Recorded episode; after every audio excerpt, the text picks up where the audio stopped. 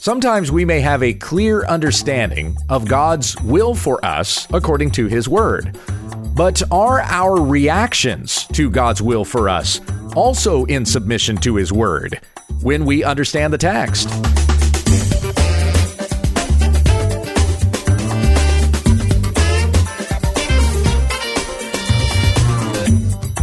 Many of the Bible stories and verses we think we know, we don't. When We Understand the Text is an online ministry committed to teaching sound doctrine and exposing the faulty. Visit our website at w w w dot u t t dot com. Now here's our host, Pastor Gabe Hughes. Thank you, Becky. We come back to our study of the book of Acts. The twenty-first chapter is where we are this week, and I'll start out by reading the first sixteen verses. "And when we had parted from them and set sail, we came by a straight course to Kos, and the next day to Rhodes, and from there to Patara. And having found a ship crossing to Phoenicia, we went aboard and set sail. When we had come in sight of Cyprus, leaving it on the left, we sailed to Syria and landed at Tyre, for there the ship was to unload its cargo. And having sought out the disciples, we stayed there for seven days. And through the Spirit, they were telling Paul not to go on to Jerusalem. When our days there were ended, we departed and went on our journey, and they all, with wives and children, accompanied us until we were outside the city. And kneeling down on the beach, we prayed and said farewell to one another. Then we went on board the ship, and they returned home. When we had finished the voyage from Tyre, we arrived at Ptolemais, and we greeted the brothers and stayed with them for one day. On the next day we departed and came to Caesarea, and we entered the house of Philip the Evangelist, who was one of the seven, and stayed with him. He had four unmarried daughters who prophesied. While we were staying for many days, a prophet named Agabus came down from Judea, and coming to us he took Paul's belt and bound his own feet and hands, and said, 'Thus says the Holy Spirit, this is how the Jews at Jerusalem will bind the man who owns this belt and deliver him into the hands of the Gentiles.' When we heard this, we and the people there urged him not to go up to Jerusalem. Then Paul answered, 'What are you doing, weeping and breaking my heart? For I am ready not only to be in prison, but even to die in Jerusalem for the sake of the Lord Jesus.' And since he would not be persuaded, we ceased and said, 'Let the will of the Lord be done.' After these days we got ready and went up to Jerusalem, and some of the disciples from Caesarea went with us, bringing us to the house of Mnason of Cyprus, an early disciple with whom we should lodge." And then from here in the story, Paul goes on to visit James, who is the head of the church there at Jerusalem. We're going to spend a couple of days in this particular section, Acts twenty-one, verses one through sixteen. What I want to look at today is primarily where uh, the Apostle Paul is being hindered by friends of his from going to Jerusalem. They're trying to convince him not to go to Jerusalem, and this happens twice in this particular section.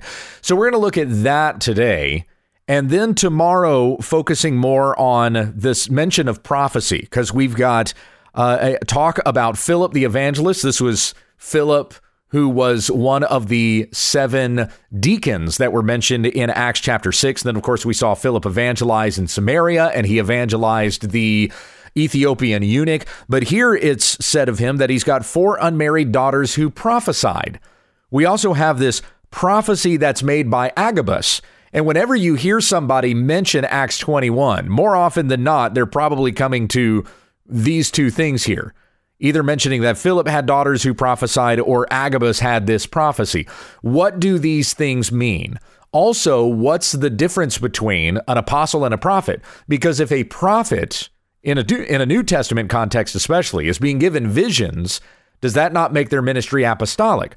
Didn't the apostles also receive visions from the Lord? Certainly they did, because we saw Peter's vision that led him to the house of Cornelius. So how do we understand these distinctions between an apostle and a prophet? We'll talk about that tomorrow. I think there's enough there we need to devote to one particular lesson.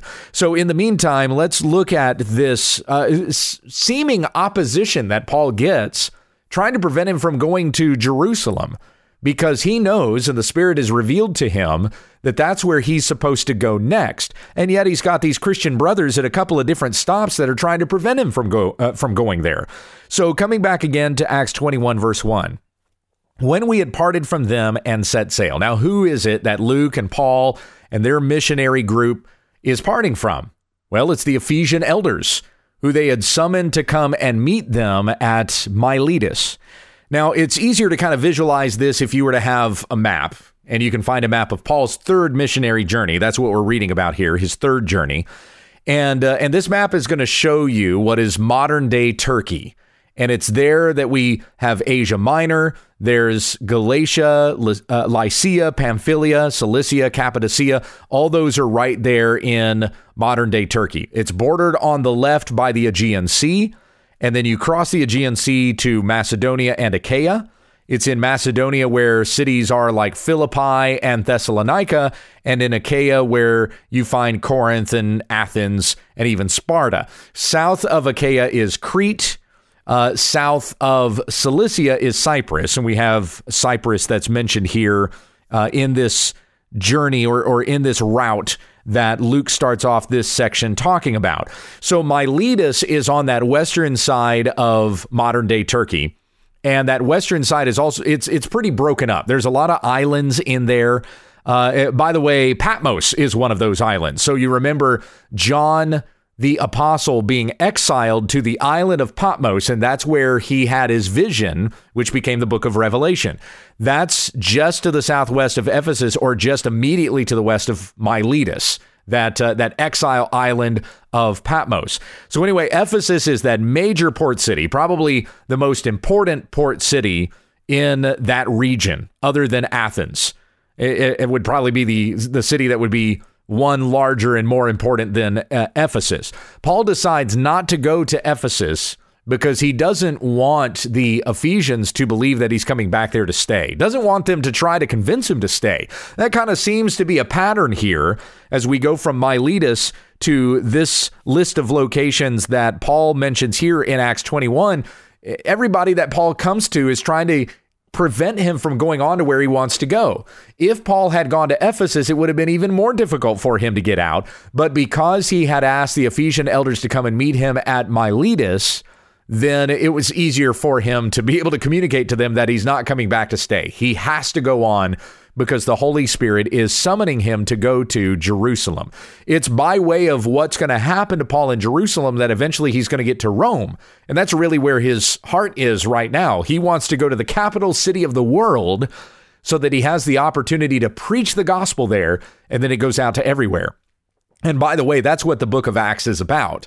So you have the Gospel of Luke and the book of Acts, both of which books that Luke wrote, okay?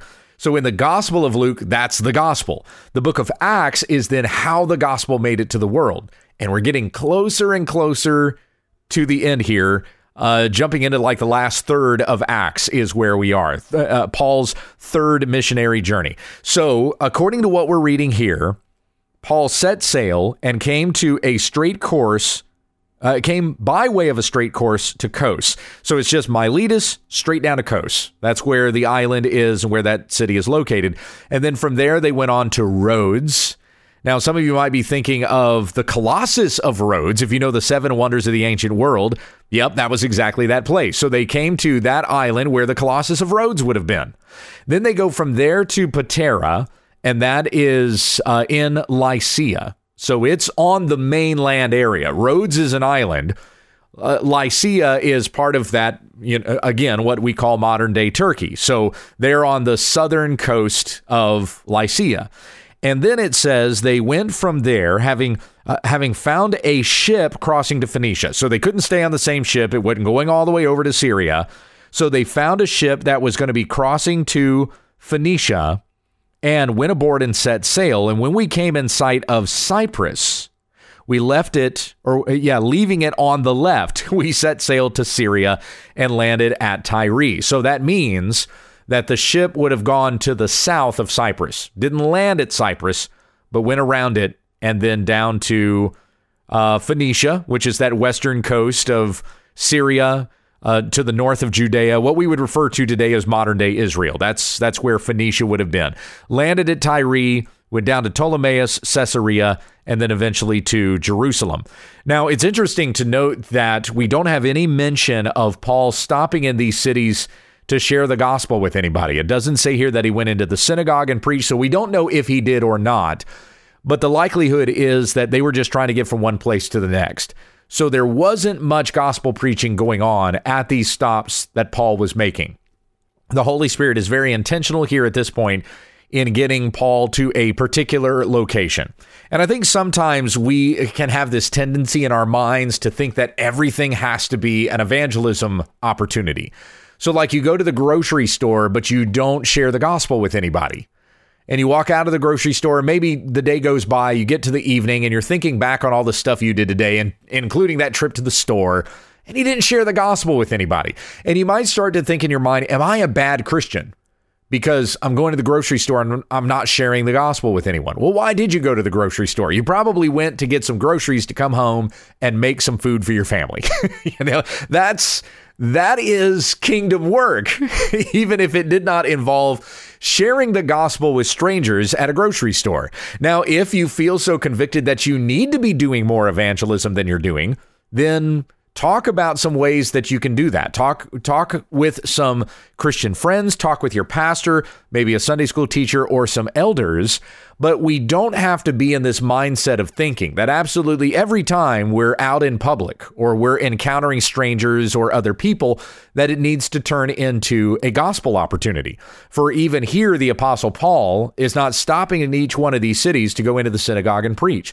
So therefore, as an apostle, is he disobeying God somehow because he's not bringing the gospel to the world as he's supposed to? No, he's certainly still doing that. The Holy Spirit has work for him to do in respective places. And we've seen over the course of Acts where the Holy Spirit has told Paul or Peter or any of the apostles to go here, but not go there. And right now, there's a direct course where they're trying to get. Paul may have been sharing the gospel on the ships that he was on with the ship's crew. In fact, I would say that that's very likely that he did that. But uh, there's not a reason for us to believe that every single city he stopped in, he was entering the synagogue and sharing the gospel.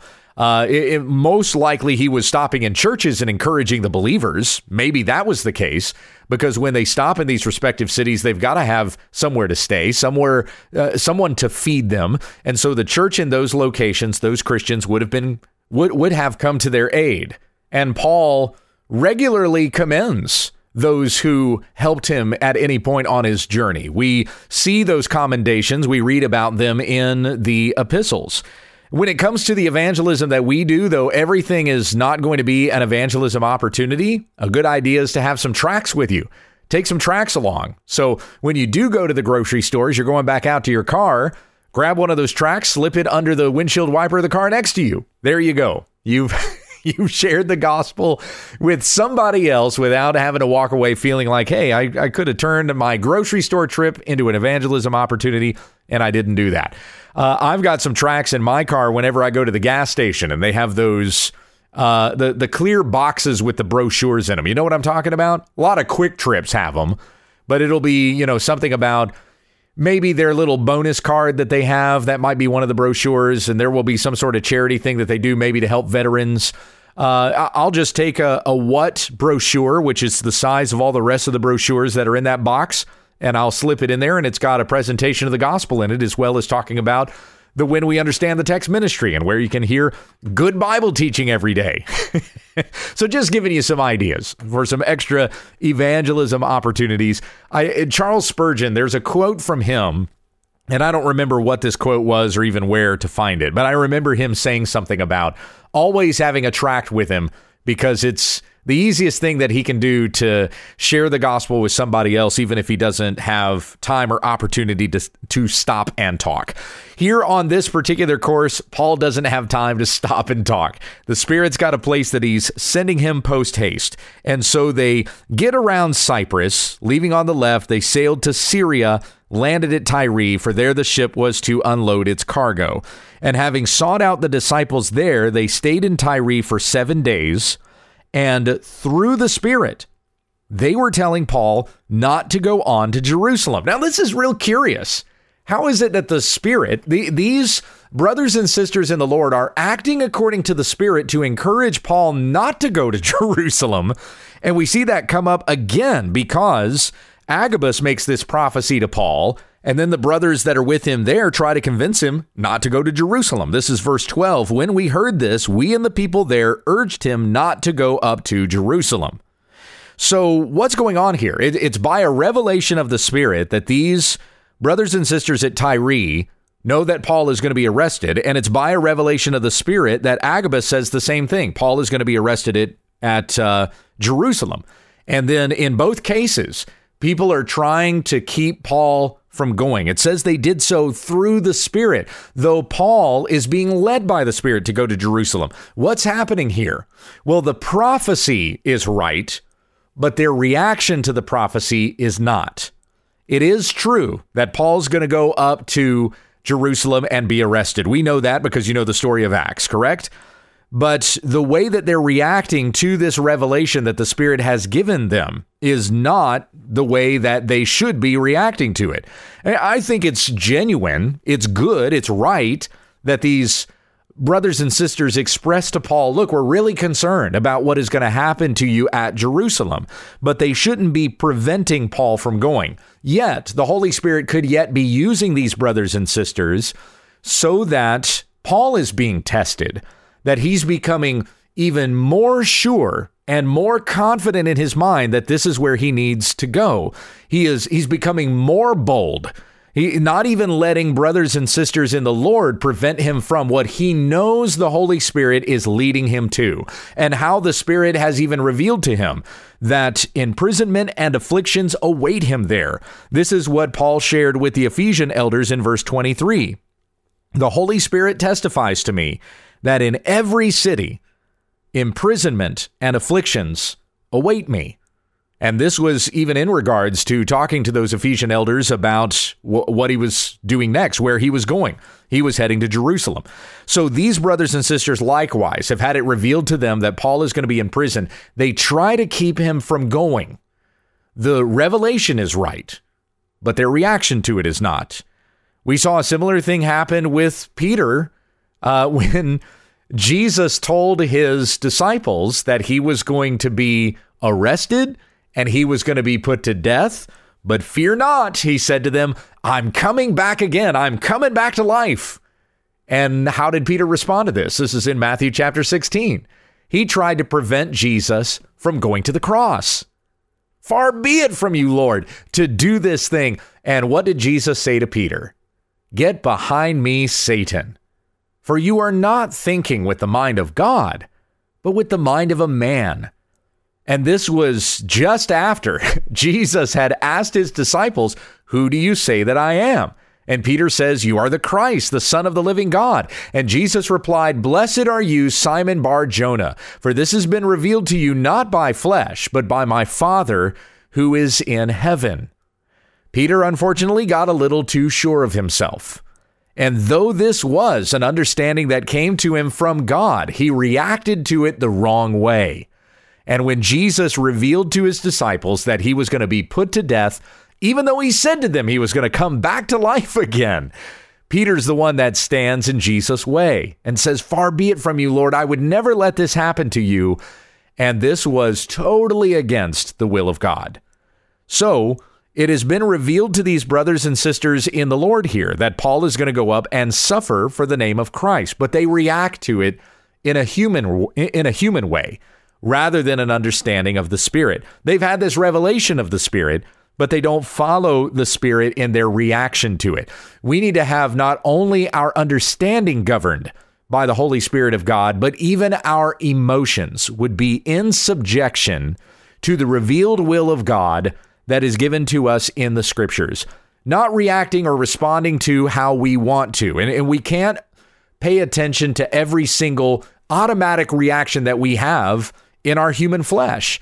Even our own feelings need to be in subjection to what the Word of God says. And so we don't really get the rebuke from Paul to his brothers and sisters at Tyre, but he does then rebuke his friends at Caesarea later on. Let's finish up where we're reading here in Tyre. I'm coming back again to verse four. And having sought out the disciples, we stayed there seven days. And through the Spirit, they were telling Paul not to go on to Jerusalem.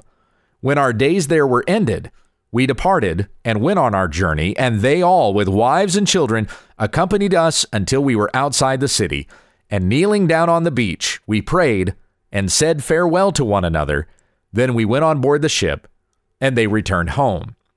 So we see some sanctification going on here on the part of these believers and even on the part of Paul and his missionary brethren. So these believers have seen that Paul is going to be arrested, and yet they're not ashamed of him. They they encourage him. They are friends with him. They spend time with him. They pray together with him.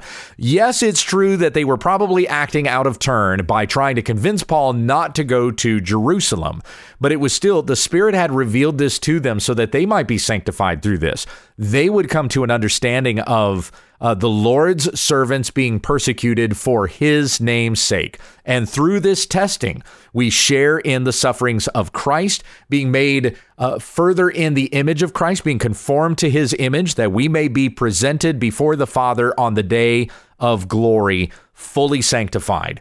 Paul likewise is receiving some sanctification in the sense that uh, he is emboldened all the more to go to Jerusalem. He's being reminded yet again that he's going to face persecutions there, but nothing's going to stop him. He's in full obedience to the Holy Spirit of God to accomplish what Christ has set him forth to do. And may we be the same. Once again, letting even our feelings and our prejudices and any of this be governed by the Holy Spirit of God as revealed in his word. We cannot just listen to every act or impulse or feeling or emotion that may come into our mind or in our physiology. All of this must be governed by the word of Christ. And this happens, this is accomplished, this, this sanctification comes for us when we are regular in God's word. And God's word is sufficient for uh, our every need in all matters of faith and righteousness and the pursuit of holiness in Christ Jesus, our Savior. So let us be regular in God's word. Let us not ever uh, um, find ourselves chasing after flights of fancy or some thought or seeing Jesus in a wrinkled Coke can or something like that. But we are finding Christ in his word as given to us in the pages of Scripture, the Bible. And this is how the Holy Spirit has communicated to us, so that through the word of Christ, we would be sanctified and presented holy before him in righteousness. Let us pray. Our Heavenly Father, we thank you for this word today, and I pray that we understand that in this world we are going to have trouble, but we are following our Savior who has overcome this world. Therefore, what can man do to us? We put our faith and trust in you, and that you guide us and instruct us in all our ways according to your word. In Jesus' name we pray. Amen. Pastor Gabe keeps a regular blog sharing personal thoughts, alerting readers to false teachers, and offering commentary on the church and social issues. You can find a link to the blog through our website, w w w dot u t t dot com. Thank you for listening, and join us again tomorrow as we continue our study in God's Word, when we understand the text.